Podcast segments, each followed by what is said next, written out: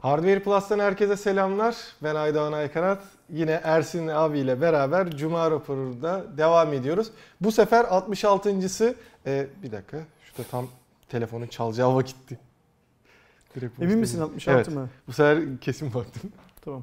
Bir gün elbet yanımda Cuma Raporu'nun numarasını şaşırmayan bir arkadaş olacak. Yani Kerem'i denedik şaşırıyor, seni denedik şaşırıyor. Tam belki o geçen hafta çok güzel oldu. Hani ben tam Kerem'e sallarken şey olması, 64 deyip 65 olması şey oldu ama bu sefer özellikle iki yerden de kontrol edip şey yaptım. Bundan sonra da umarım Kerem de düzgün bir şekilde devam eder. Zaten ilk konumuzda IFA şu anda artık başladı. Kerem orada. Pazartesi günü sen de oraya geçiyorsun abi. Pazar gecesi. Sabah oradayım ben de. Almanya'dayım. Birçok şey zaten ufak ufak başladı diyebiliriz. İlk ortaya işte Sony çıktı Xperia 5'iyle. Acer Swift modellerini yeniledi. Ama şu ana kadar en dikkat çekicisi bence Nokia'ydı. Yine bu 7.2, 6.2 gibi klasik akıllı telefonlarından ziyade 110, 800 TAF ve en çok dikkat çeken de 27-20 Philips modeliyle öne çıktı. 3 yeni telefon tanıttı değil mi? Toplamda 4 öyle olması mi lazım. 2, 4, 5 taneymiş hatta. Öyle mi? 27-20 Philips'i klasik bu kapaklı telefonlardan. İki tarafında da ekranı var. Hı. 4G destekli. KaiOS ile beraber gelse de WhatsApp, YouTube, Google Assistant gibi destekleri var. Tuşlu telefon bir klasik olarak. Yani günümüzün en akıllı tuşlu telefonu diyebiliriz. Oldukça şu anda da en çok konuşulan, hani orada gidip görenler arasında en çok konuşulan da o oldu. Tabii Türkiye'ye gelir mi gelmez mi onunla alakalı bir şey bilemiyoruz. Zaten bir türlü Türkiye'ye gelme konusunda da bir sıkıntılar yaşıyorlar. Yarın yayınlanacak olan soru cevapta da affedersiniz. Yarın yayınlanacak olan soru cevapta da konuştuk. Nokia yapıyor bir şeyler. Bazı ülkelerde iyi de satıyor dünya üstünde. Açıkça söylemek gerekirse Avrupa açısından bakarsak uygun fiyata iyi cihazlar da, yani iyi dediğim hani orta segmentte iyi cihazları da var. Ama Türkiye'de yok. Olmuyor. Yani. Olmadı. Bir şeyler yapmaya çalışıyorlar. Yaptıkları şeylerin karşılığını alıyorlar mı bilmiyoruz. Bir de Nokia kopuk da, yani düşünsene biz Nokia ile son teması MVC'de kurmuşuz. Aynı zamanda ilk teması da MVC'de kurmuşuz. Sanırım geçen seneki ifadaydı o. Yok abi, bu yılki ifadaydı. Ha, anladım. Bu yılki ifadaydı. Tamam, yani okay. Şimdi Eylül ayındayız. Mart'ın birinde diyelim, yani 6 ay önce doğru, tamam. İlk temasımız ve son temasımız orada olmuş. Türkiye'deki işte Sertaç Hanım ülke müdürü, beklentimiz onlardan daha yüksek. Onların da bir şeyler yapmak istediklerini varsayıyorum. Ama işte şartlar, o şartların ne olduğunu bilmiyorum. Türkiye ekonomisi mi, yaptıkları distribütörlük anlaşmaları mı? Belki de yanlış yaptılar. Yani hani çünkü bir şeyleri baştan yapmaya çalışıyorlardı yılbaşında konuştuğumuz zaman. O çalıştıkları şeyler tutmadı belki. Yani kendilerine iyi partnerler bulamadılar belki Türkiye'de. Ürün getiremediler belki. Neyin ne olduğunu hiç bilmiyoruz. Şu an piyasada satılan Nokia cihaz var mı? Mutlaka vardır, kalmış yani bir iki 8 şey. Belki de var. Ancak yeni cihaz gelmiyor gördüğümüz kadarıyla. Bu IFA'da tanıtılanlar da gelir mi gelmez mi bilmiyoruz. Ayrıca IFA'da bu kadar çok telefon tanıtmak da bir başka hikaye. Yani şimdi yıl sonuna gidiyoruz. Şundan 4 ay 5 ay sonra gerçekten yeniler. Şimdi bunlar gerçek yeniler değiller. Aynen. Bunlar yeni bir şeyler deniyorlar. Ara model gibi oldu. Yani bilmiyorum Nokia'nın işi. Ben istiyorum ki Nokia düze çıksın. Nokia çıkamıyor. Yani Nokia düze çıksın değil, Nokia Türkiye'de düze çıksın istiyorum. Nokia çıkamıyor bir türlü. O yüzden de hani üzerine konuşacak bir şey yok gibime geliyor. Peki IFA'daki durumlar nasıl sence abi? Yani neler bekliyorsun? Şimdi ya Kerem ufaktan başladı. Sony'ye geçelim istiyorsan Nokia'dan. Sony'nin tanıttığı cihaz güzele benziyor. Yani Xperia 1'in biraz daha küçük versiyonu. 6.1 inçti yanlış hatırlamıyorsam. Full HD'ye çekip hemen hemen benzer cihaz çıkarmışlar aslında. Bu hani herkesin bir beklentisi var. Sony tekrar Mobile Türkiye'ye girecek mi, gelecek mi diye. İşte yılbaşı diyor şeylerde, mağazalarda çalışan arkadaşlar. Ama Sony UVC hiçbir şey demiyor. Evet, gibi cihaz hazırız falan diye. Bekleyelim gelsin yani. Belki Xperia 5 gelebilir. Şimdi bakacak olursak Nokia Türkiye'de Sony'den bir adım önde ne yazık ki. Evet. Hani en azından Türkiye'de bir oluşum var. Tamam ürün getiremiyorlar bilmem ne filan da bir oluşum var. Sony'nin hiçbir şeyi yok. Herhalde şeyi de kabul ediyordu değil mi herkes? Şu 1500 lira olan IMEI kayıt ücretinden sonra hiçbirimiz artık yurt dışından telefon alıp getirip Türkiye'de kullanmayı düşünmüyoruzdur. Ancak işte bu gayri resmi yöntemlerle IMEI atılacak bilmem ne filan da benim bildiğim kadarıyla Sony telefonlarda buna izin vermiyorlardı geçmişte. Şu anda veriyor mu vermiyor mu o konuyla ilgili de bir bilgim yok. Yani bizim Sony Mobile'a bakış açısımız aynı güzel yapmışlardan öteyi maalesef gidemiyor ne yazık ki. Başka ne vardı IFA'da bugüne kadar? Yani dün ve bugün işte daha doğrusu. Mesela Kerem'in çektiği hani direkt bir lansman olarak olmasa da Philips orada yeni serisini tanıtıyor. Büyük ihtimalle hani Sony sadece tabii ki Xperia 5 değil, orada büyük ihtimalle Alfa serisini falan da vardır. Kulaklıkları televizyonlar da vardır. Şey vardır. Direkt zaten bugünden itibaren Kerem'den oradan bombardıman başlar zaten neler varsa da. Şimdi Kerem dün gittiği için daha sonra Huawei grubu, Kerem Huawei ile gitti. Açık açık söyleyelim ben de pazartesi günü şeyle TP Vision'la gidiyor olacağım. Huawei grubu göreceli olarak biraz geç gittiği için Sony lansmanını kaçırdılar. Sony lansmanına yetişemediler. Ama işte bu sabahtan başlayarak şu an bildiğim kadarıyla Huawei lansmanı var şeyde. Bu sabahtan başlayarak Kerem işte bir fiil fuarda, yani cuma, cumartesi, pazar 3 gün boyunca fuarda. Pazartesi, salı günü de Kerem'le birlikte fuardayız. Toplamda 5 gün orada olacağız. Gecikmeli de olsa bir şeyleri vereceğiz. Acer bir şeyler tanıttı fuarda gördüğüm kadarıyla. Swift serisini falan. Acer de garip mesela. Geçen yıl fuarda tanıttığı Swift işte dünyanın en hafif bilmem nesi filan filan. Benim bildiğim kadarıyla Türkiye'ye çok geç geldi o cihaz. Evet. Hatta daha çok yakın zamanda geldi galiba. Üzerinden bir yıl geçmesine rağmen tanıtımından o kadar geç geldi. Acer de işte yine bu Nokia gibi benim gözümde. Yani Türkiye'de varlığıyla yokluğu birbirinden farklı durumda. Bir zamanların laptop, bilgisayar üreticisi en büyük devi yakın zamanda bir direkten döndü. İflas edecekti yakın zamanda 4-5 yıl önce. İflas edecekti, işten çekilecekti bilmem ne filan muhabbetli bir oldu. Şimdi onlar da Türkiye'de bir şeyleri tırmalayıp yapmaya çalışıyorlar. Bir Nitro çalışması falan vardı. Hani o biraz duyuldu. Yani Nitro güzel bir şey ama tabii ki bir yandan da ütopik bir şey. Yani Türk halkının yüzde kaçına ya da dünya milletlerinin yüzde kaçına şey yapıyor, hitap ediyor. Biz Acer'ın da Türkiye'de olmasını isteriz. Acer'ın ne yaptığını da bilmek isteriz. Acer'ın da işte bir adım öne çıkmasını isteriz. Çünkü ben şey konuşmaktan sıkıldım Türkiye'de. Laptop konusunda bakıyoruz. İşte Lenovo ile HP sıkılmaktan, konuşmaktan sıkıldım mesela. O yüzden MSI'nin gaming tarafında yaptığı ataklar benim çok hoşuma gidiyor. Casper'ın Monster'la bir şeyler yapmayı, Monster diyorum. Casper'ın Excalibur'la bir şeyler yapması hoşuma gidiyor.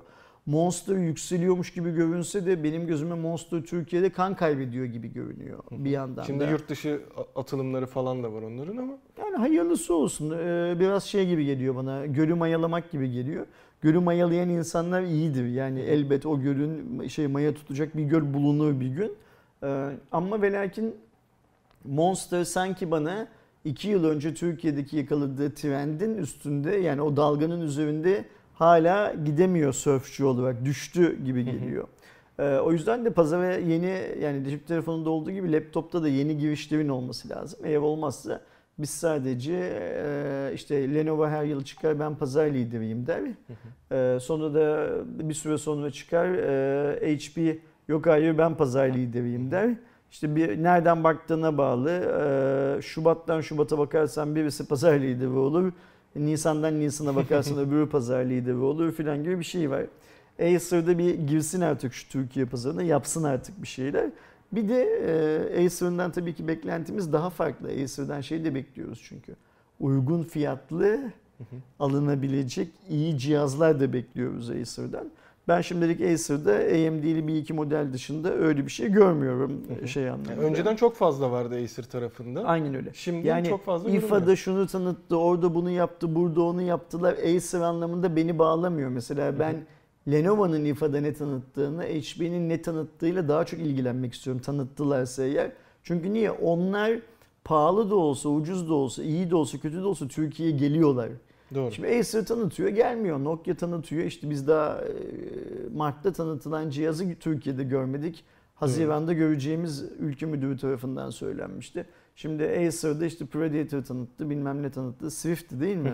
Swift tanıttı filan. Gelmeyecek olduktan sonra, yani benim elime geçmeyecek cihazı orada tanıtsa çok umurumda değil. Bu şey gibi, işte Musk'ın Mars projesi gibi yani Mars'ta insana yaşayamayacağını hepimiz biliyoruz bugünkü şartlar bilgilerimizde.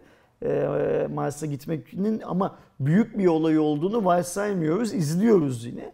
Acer'da öyle. Acer bir şeyler tanıtıp dursun bir yerlerde, dünyanın bir yerlerinde. İşte Amerika'da tanıtıyor, Berlin'de tanıtıyor filan.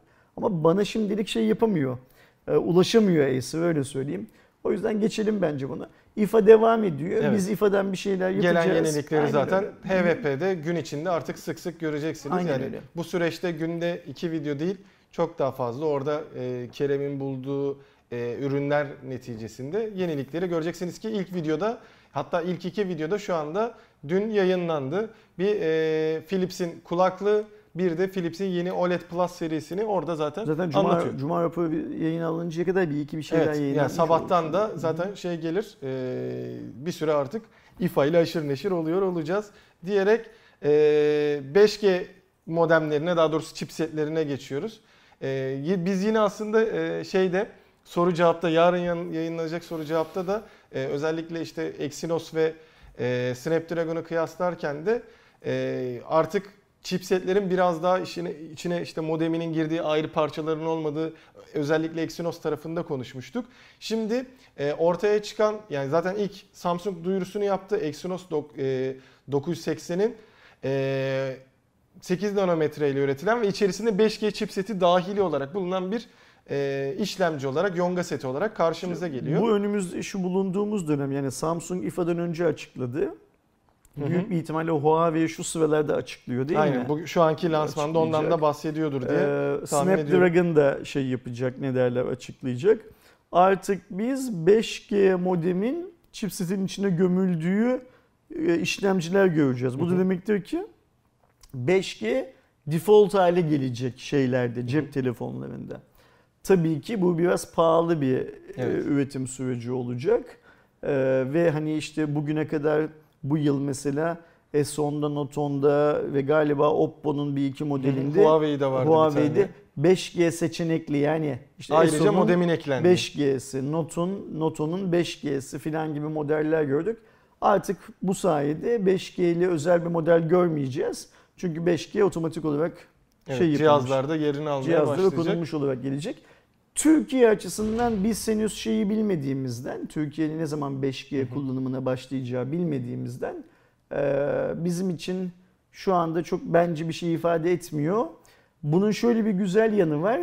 Pahalı fiyattan o cihazların ülkemize gelmesine gerek kalmayacak. Yani kullanılmayan 5G için 5G uyumlu telefona para vermek zorunda kalmayacağız diye varsayıyorum. Umuyorum ki Huawei, Samsung falan da benim gibi varsayıyordur. Yani kullanmayacağımız teknolojiyi bizi yüksek fiyattan satmanın şeylerini, hesaplarını yapmıyorlardı yani şimdiden. En azından bir şey avantajı da bundan sonraki süreçte ki şeyde de, Huawei'de de Kirin 990 gelecek. Onunla alakalı şu an tek bilinen 7 nanometre FinFET Plus şeyinden geçen ilk 5G modemi.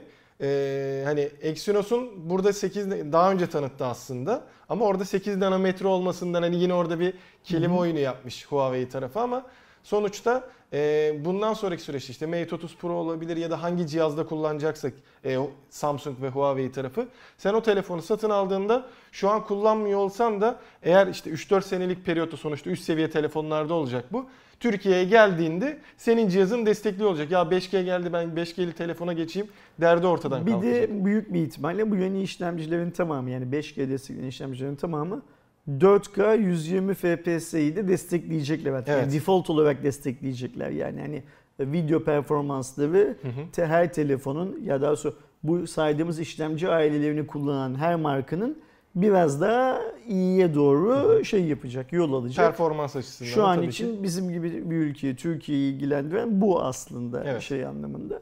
Şeyi henüz bilmiyoruz. 5G özelliklerine kavuşan işlemcilerin pil performansı konusunda ne yapılacağını henüz bilmiyoruz. İlerleyen dönemde onu da göreceğiz.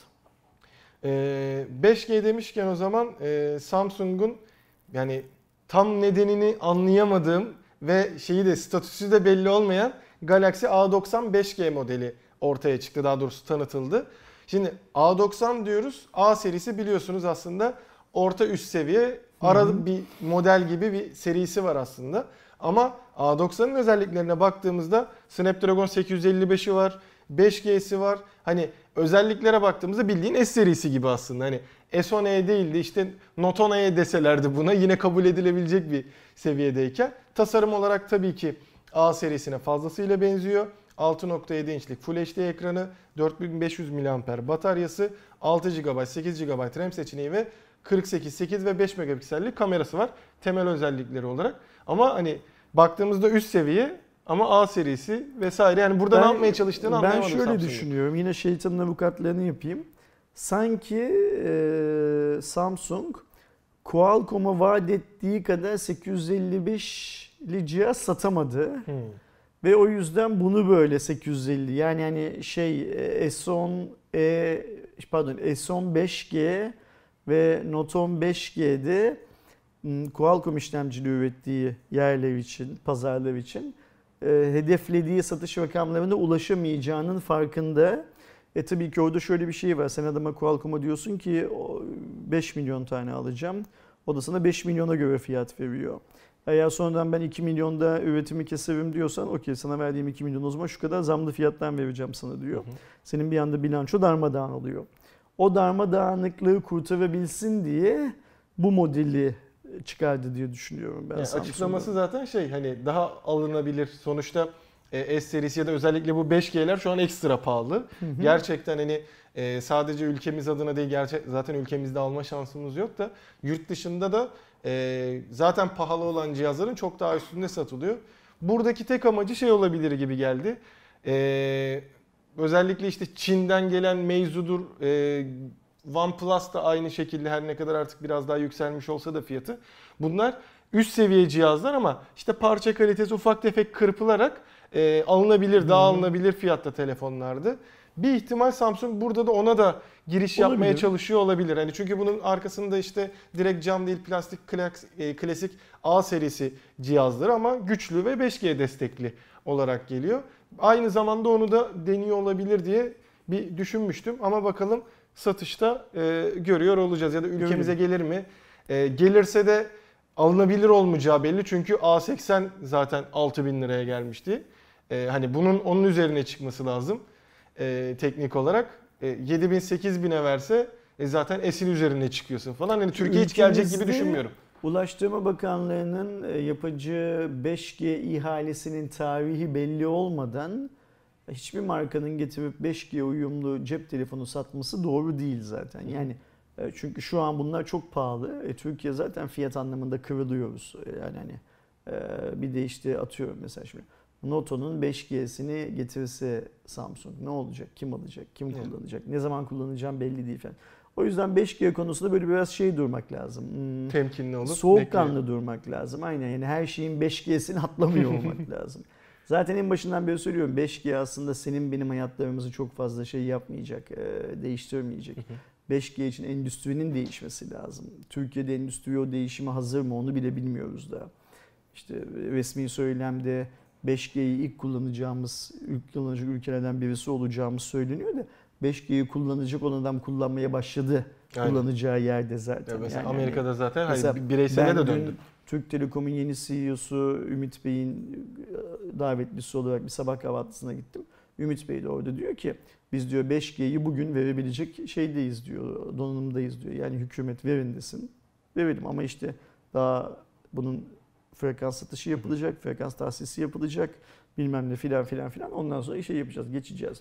O yüzden 5G konusunda biraz duralım yani mesafeli durmayalım, yakın duralım ama soğukkanlı duralım yani şeyimizi sadece takip etme aşaması. Aynen öyle yani mesela şimdi atıyorum Samsung ya da başka bir marka. Samsung dönemin nedeni bu şu A90 ile birlikte bildiğimiz 3 tane telefonu 5G'yi desteklediği için ya da Oppo ya da iPhone, Apple 5G cihaz Türkiye'de satsa bile bugün ya da yarın yani bu ihale tarihi belli olmadan önce hangi operatörün neyi alacağıları falan belli olmadan önce o cihazları satın alma konusunda da biraz duralım.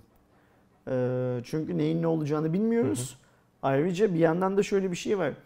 4.5G'ye geçiş süresinde tüm işlemci üreticileri bir anda yeni işlemcilerin tamamını 4.5G'ye uyumlu hale getirdiler. Biz 5G'ye geçişte mesela şeyin Qualcomm'un ya da Samsung'un ya da şeyin Apple'ın ya da Huawei'nin bundan sonra üreteceği tüm işlemcileri 5G olarak üretip üretmeyeceğini bilmiyoruz. Yani orta segmentteki mesela Qualcomm üzerinde konuşacaksak mesela 700 seviyesi gibi bir seviye olacak mı 5G özelinde, bunu bilmiyoruz. Yoksa 5G'yi sadece 800 seviyesinde mi verecek bir süre falan gibi planlar var. Bunların hepsi pahalı anlamına geliyor benim kafamda. O pahalı hikayeden biraz uzak durmak bence zaten yeni teknoloji ilk çıktığında pahalı. Biraz da yaygınlaştığında işte 700-600'e indiğinde zaten artık piyasada tek onlar olacağı için daha alınabilir şey de olabilir. Son Samsung'la ilgili konumuzda işte ne oldu, ne bitecek, gelecek mi derken Galaxy Fold tekrar piyasaya çıktı, düzenlenmiş bir şekilde. Evet, direkt Samsung'un kendi haber sitesinde. Şey değil mi? Galaxy Fold Fan Edition değil. Yani yok, direkt Galaxy Fold diye çıkmış. Yeni şeyini yapmışlar. Hani 4 Eylül'de duyurusu yapıldı ve yeni tanıtım videosu çıktı. Orada da zaten hani hemen hemen daha önce ilk çıktığında benzer ama biraz daha temkinli bir video gibi geldi bana. Bu ekran sorununu çözüm için işte hem katman değiştirildi hem o açılan yerlerinde çentikli bir yapı eklenip hani ekrana şey yapmayacak, oradan bombe yapmasın ya da çıkmasın diye ufak tefek güncellemeler var. Bir de o katlamadan kaynaklı olduğu söyleniyordu. Videoda da o menteşenin ne kadar iyi bir yapıda olduğunu gösteren de bir detay eklemişler. O işin gazı kaçtı artık, yani ne yaparlar, feviştahını yapsalar artık. Zaten o yüzden böyle gizli hani yani çıktı şey gibi, der gibi oldu hani zaten. Bazı böyle çok büyük montanlı yemek üreten catering şirketleri ve yemekhanelerde işte atıyorum bugün tavuk vardır da yarın tavuklu pilav olur ya, hani kalan tavuklardan pilav yapılır ya da işte bazı meyve suyu şeyleri için iyilerinden hani taze sıkma yapılır da çürümüşlerinden konsantre meyve suyu yapılır filan muhabbeti vardır ya. Bu da onun gibi bir şey oldu artık. Bu saatten sonra tutmayacağı zaten şeyde kesin. Yeni seriyle aynı beraber. Şimdi yeniye ne koyacaklar? Yani önümüzdeki yıl bunun bir şeyinin olması lazım. Tekrar bir planlanmış bir şey olması lazım. Huawei'de, Xiaomi'de, Samsung'da niye bu üçünü söylüyorum? Biz bu üçünde cihazları gördük diye söylüyorum.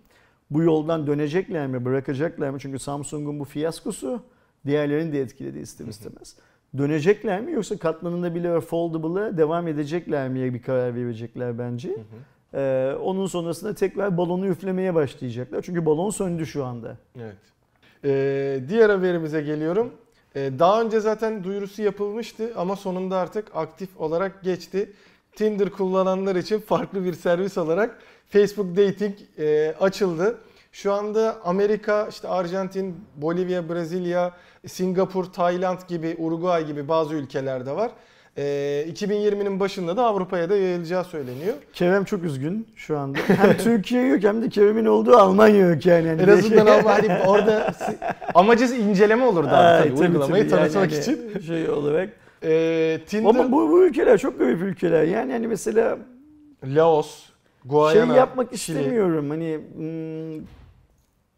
hiçbir anlamda böyle kimseyi rencide etmek istemiyorum da Tayland, Laos, Ekvator, Filipinler, buralar hani pilot bölge seçmişler hep ufak tefek. Matchmaking'e en çok ihtiyacı olan ülkeler mi bilmiyorum mesela. Ya büyük ihtimalle hani sistemin ne kadar doğru gittiği vesaire şeyi denemek için hani böyle küçük ve hizmeti de rahat rahat sunabilecekleri yerleri seçmişler gibi geliyor. Olayın kısmı da Tinder'dan ya da benzerlerinden farklı olarak kaydırma değil de Facebook Dating bölümünde işte görünen kişi eğer arkadaşı beğenirseniz beğendiğinizi direkt karşı tarafa bildiriyor. Siz de işte profilinden, klasik Facebook profilinden bakıp ben bu arkadaşı beğendim deyip şey yapabiliyorsunuz. Daha sonrasında eşleşme ve konuşma kısımları geldiği söyleniyor. Yani Tinder işinize yaramazsa artık bir de Facebook'un Facebook Dating'i olacak.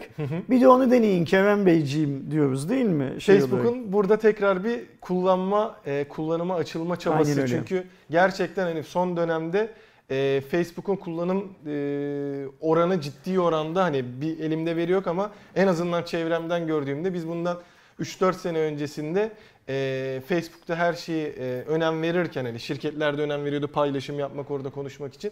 Şimdi bu tamamen Twitter ve Instagram'a döndü. Biraz da Instagram'ı da buna entegre edeceklermiş. İşte hikayeleri görebilme falan gibi. Tabii ki zaten şimdi burada şöyle WhatsApp'ı falan bile eklerler buna. Facebook dediğimiz şirketin elinde şu anda WhatsApp ve Instagram da var.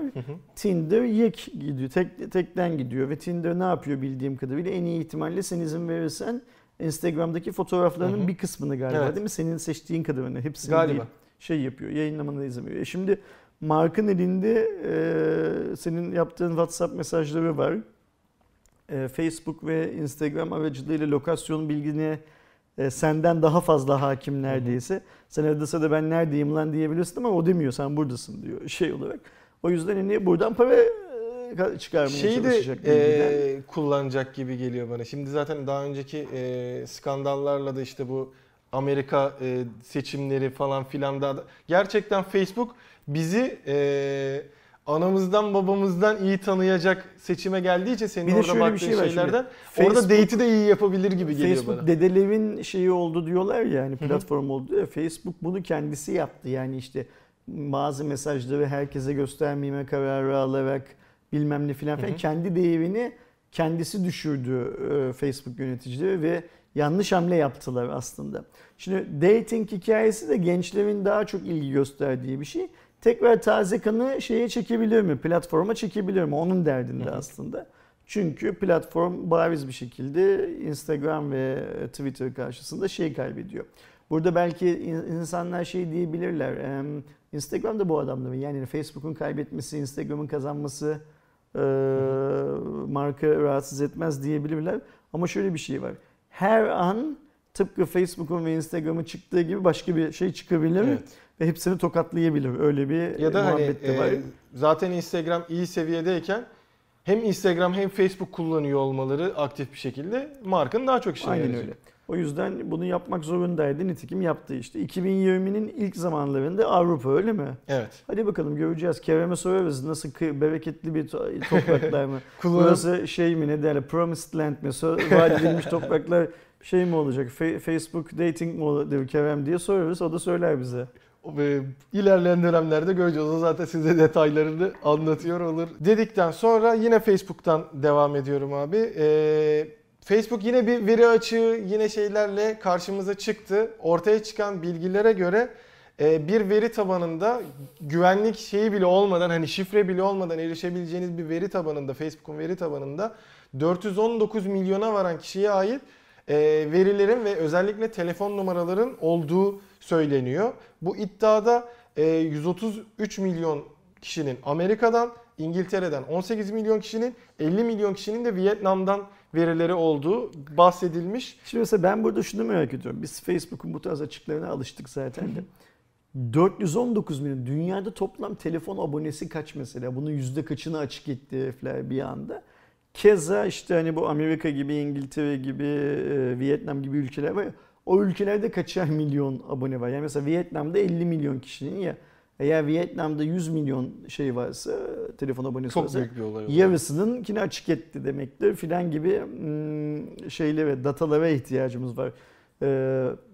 Çünkü Facebook artık sürekli bazı güvenlik ihlalleri yaptığı için bu sıradan olay gibi görünmeye başlıyor insanların gözünde. Ama şeyi bilirsek, Vietnam'da kaç abone olduğunu, işte İngiltere'de kaç abone, Amerika'da kaç abone olduğunu filan bilirsek daha iyi parametre kıyaslamalar yapıyoruz ve o zaman bu verinin ne kadar büyük bir skandal olduğu daha kolay anlaşılır.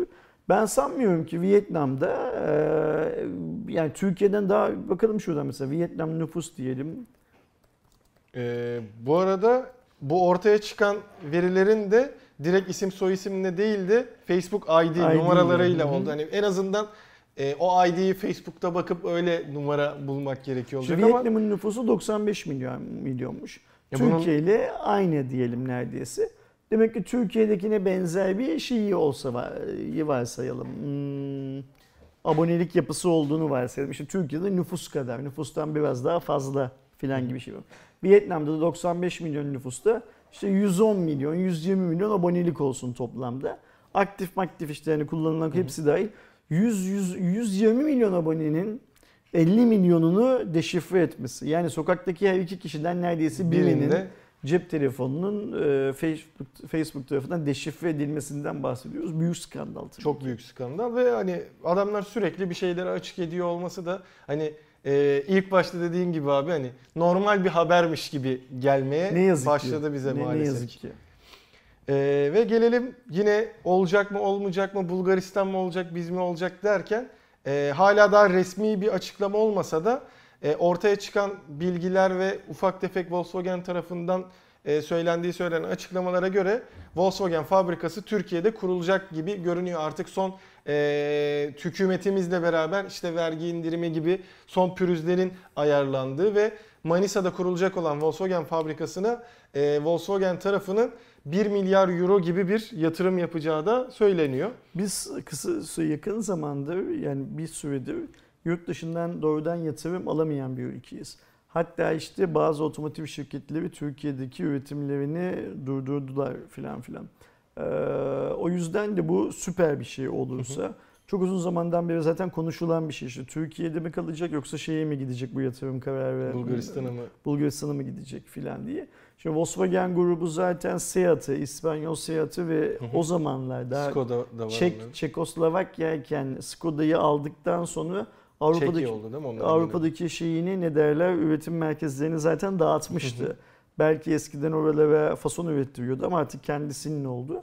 Şimdi yeni yer Bulgaristan mı olacaktı, Türkiye mi olacaktı? İşte biliyorsunuz Almanya ile de aramız çok şey değil, Alman hükümetiyle de süt liman değil. Bir aralar çok iyiyken, mesela ben hatırlıyorum şundan çok kısa bir süre öncesinde Merkel Türkiye'deki fuar açılışlarına gelip Başbakanla birlikte Türk Başbakanı ile Recep Tayyip Erdoğan'la o zamanlar Başbakan'da fuar açılışı çok da matah bir şey değil yani yaparken şimdi böyle bir ayrı düşmüşlüğümüz var. Klasik siyaset.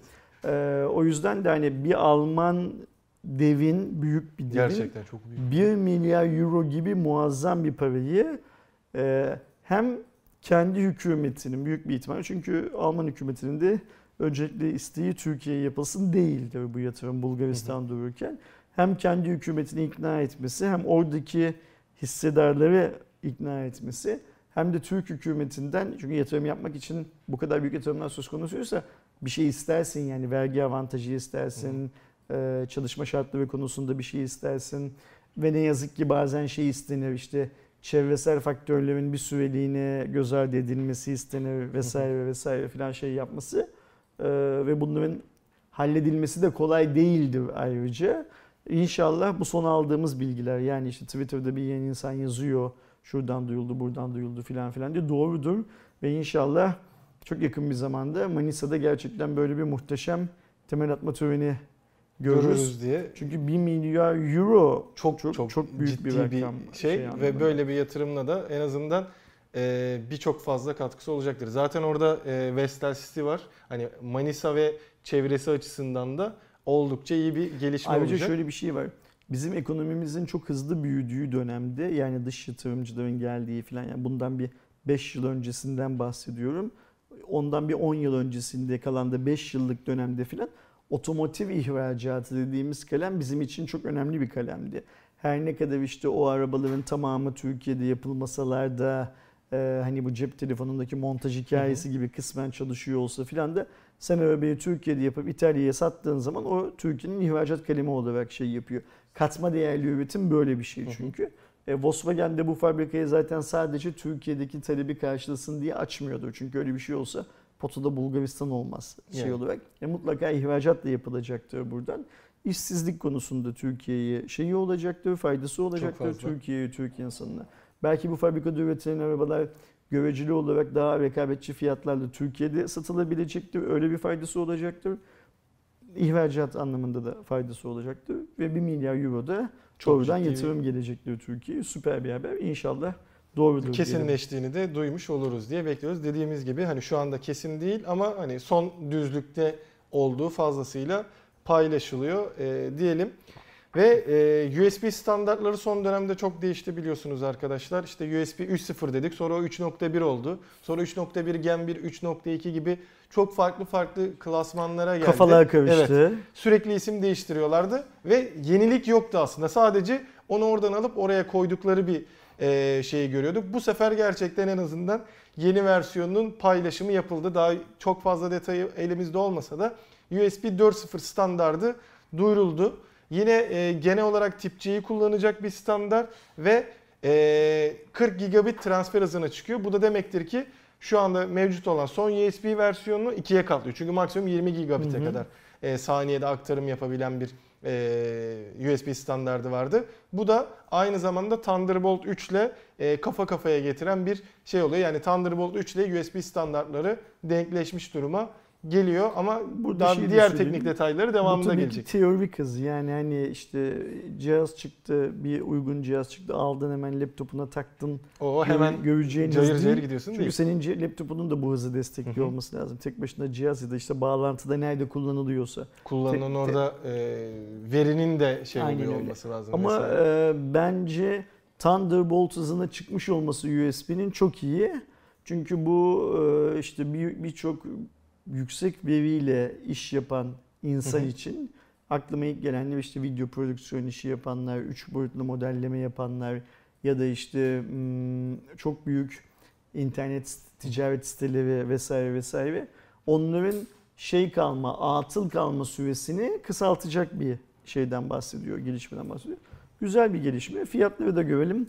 Evet. Ondan sonra daha önümüzdeki dönemden itibaren yavaş yavaş zaten USB 4.0 var mı burada bir şey? Şu gün satılacak, şu dönemde satılacak. Yok, daha şu an zaten teknik detayları da paylaşıldı. Okay, İlk duyurusu yapıldı. İlerleyen dönemde teknik detaylar ve en erken büyük ihtimalle hani ya MVC'de yavaş yavaş görmeye başlarız ya da belki IFA'ya kalabilir. Bir de şey de güzel. Ben şu 3.1-3.2'den falan sıkılmıştım da. Evet. Yani hani biz böyle nokta biri niye karıştı? Aynısını düşünüyorum. Bir 4 olması da çok güzel şey anlamında. Çünkü şeydi hani ufak güncellemeler getiriyorlardı. İşte hani onu 3'ü 4'e geçirecek bir yenilik yoktu. Sonunda 4'ü duymuş olduk. İşte bundan 1-2 sene sonra da İşte ya 3.1 var deriz ki onu 3.0 olarak da biliyoruz aslında. Ya 3 ya 4 bağlantısı var der. Biz de sizlere aktarırken rahat ederiz. Thunderbolt 4 ne olacak? Ya tabii muhabbeti bir de onun yani. Şey tarafı var. Orada tabii ki USB geçiyor. Olabilir. Bu haftaki haberlerimiz bitiyor ama ben ufak bir şey de eklemek istiyorum. Hatta sabah da gördünüz mü diye sormuştum.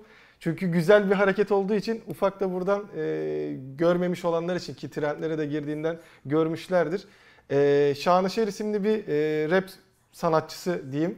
Sarp Palur son dönemde şimdi doğuşta olayı bildiğinden hemen oradan tepki gösteriyor. Şey 20 sanatçıyla beraber aralarında Fuat, Aydos, Hayki, Server, Uras, Piton olarak bildiğimiz Beta, Tahribat-ı İsyan, Sokrat, Ozbi, Deniz Tekin, Sehabe, Yiğis, Sensura, Aspova, Defkan, Agabi, Miraç, Merçener, Kamufle bulunuyor. Aynı zamanda Murat Acar'ın yaptığı Susamam isimli bir 15 dakikalık rap şarkısı ortaya çıkardı. Tek bir şarkı 15 dakika. Ve kadına şiddet, hayvan hakları, doğa, Türkiye'deki adaletsizlik, trafik, doğa gibi hem Türkiye'deki hem de dünya genelindeki sorunları her biri ayrı çok güzel bir şekilde aktarmayı başarmış. Buradan da hani izlemeyenler varsa tavsiye ediyorum ve en başta Sarp olmak üzere ekipteki herkesi de tebrik etmek istedim. Çok güzel bir iş yapmışlar. En azından son dönemde işte bu rap tartışmaları da çok fazla oluyor. İşte trap mi şey oldu, işte aradığımız rap bu diye işte mekanın sahibi muhabbetleri dönmüştü. Benim kafamdaki rap'in o duruşu, muhalif duruşunu çok iyi bir şekilde ortaya da çıkarıyor. Onu da tavsiye ederek bitirmiş. Ben neyciydim? Neydi bu şeyin adı? Kruzberg'deki elemanın adı? Killa. Killa Hakan'cıyım değil mi? O old school diye. Old school tarzında. O bile aslında hani o dönemde çok fazla. Hatta bile içeriyorlar zaten, gurbeti. Yine Berlin'de yaşayan bir rapçiyle beraber. Diyerek bunun da ufak bir bilgisini paylaşmış olayım sizlere. Cuma Raporu'nun 66. bölümü de bu şekilde son bulmuş oldu. Önümüzdeki haftada büyük bir ihtimalle IFA raporu değerlendirmesi tarzında yine bilgilere devam ederiz. Orada artık Kerem'le Ersin abi gidip gördükleri ve şeyleri de burada detaylı bir şekilde sizlere aktarıyor olur diyelim. Başka bir Cuma raporunda görüşmek üzere. Kendinize çok iyi bakın. Hoşçakalın.